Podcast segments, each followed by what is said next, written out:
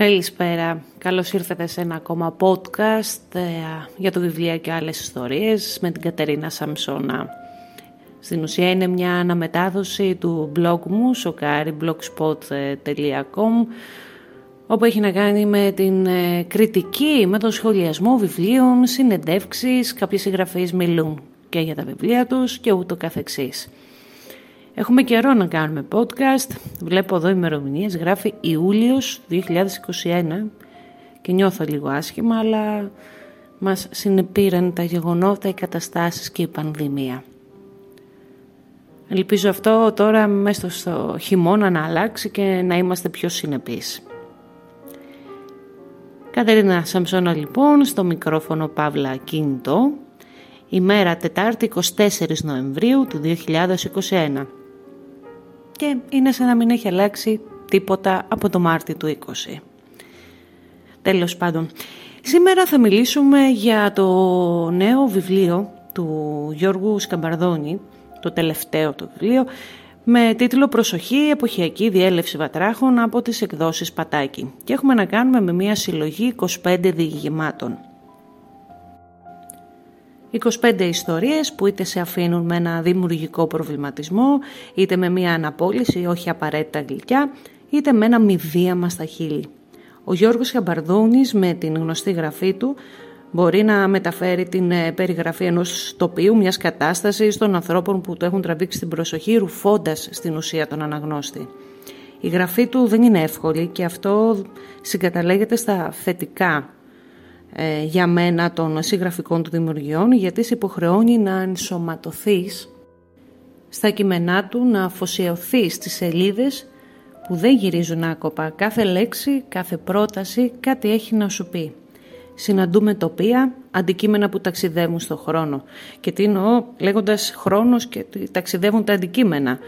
Αυτά υπάρχουν, ενώ οι άνθρωποι που τα περιστήχιζαν έχουν φύγει, είναι πια πολύ μεγάλοι από μία μηχανή μέχρι μία σπάνια λάμπα από το πέραν, αντικείμενα όμως που κουβαλούν αμέτρητες αναμνήσεις πάνω τους.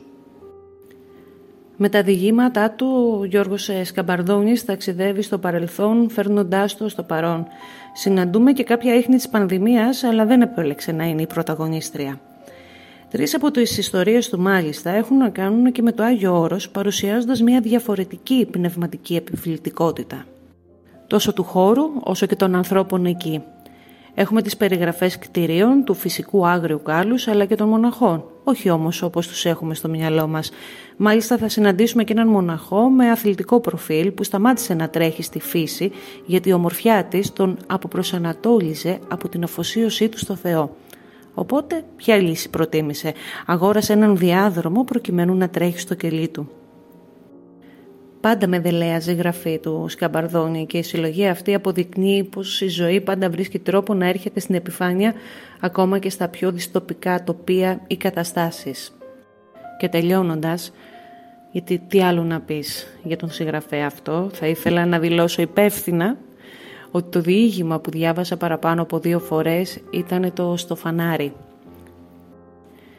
Η περιγραφή του πανέμορφου κοριτσιού στο διήγημα αυτό, όπως ο ίδιος αναφέρει, ο ίδιος ο συγγραφέας, πάνω στην παλιά χιλιάρα Καβασάκη του 2012. Το πώς περιγράφει την νεότητα αυτού του κοριτσιού που είναι 17 χρονών και έχει γραπωθεί πάνω στον 20χρονο οδηγό και φίλο της. Το πώς περιγράφει την ε, γύμνια της όταν φυσάει ο αέρας και αυτή φοράει να μείνει. Χωρίς να είναι χιδαίος, χωρίς να είναι προκλητικός, αλλά μόνο με θαυμασμό. Πίσω από τη μηχανή. Είναι αραγμένη μια Mercedes τελευταίας τεχνολογίας με ένα ζευγάρι πάνω από 70 ετών, έναν άντρα και μια γυναίκα, πλούσιοι, όπως φαίνεται, αλλά μπροστά στο θέαμα αυτό της νεότητας ή όπως λέει χαρακτηριστικά ο συγγραφέας με την αδιάντροπη επίδειξη της νεότητας του κοριτσιού αυτού παγώνουν, συνειδητοποιούν πράγματα, συνειδητοποιούν ότι τα χρήματα δεν φέρνουν την νεότητα, ότι τα χρήματα δεν νικούν την νεότητα που έχουν μπροστά τους. Και χρησιμοποιεί εκφράσεις ή προτάσεις όπως θέλοντας να περιγράψει τα συναισθήματα της γυριάς κυρίας όπως αναφέρει, ότι αυτή η γυμνή επιθετική ομορφιά αποκαλύπτεται μπροστά της σαν ένσαρκη έκφανση του Θεού αλλά και σαν υπονόμευση όλου του κόσμου της ή το ανεξαγόραστο της νεότητας. Έχει την τέχνη των λέξεων και των περιγραφών ο Γιώργος Καμπαρδόνης. Αυτό ήταν λοιπόν η προσοχή, εποχιακή διέλευση των βατράχων από τις εκδόσεις Πατάκια. Να ζητήστε το. Χριστούγεννα πλησιάζουν, δεν ξέρω πώς θα είναι αυτός ο Δεκέμβρης, ούτε ο Γενάρης. Τουλάχιστον τα βιβλία μας κάνουν συντροφιά. Αυτό ήταν από μένα, Κατερίνα Σαμσόνα, στο μικρόφωνο Παύλα Κινητό, σε ένα ακόμα podcast. Ελπίζω να τα ξαναπούμε σύντομα.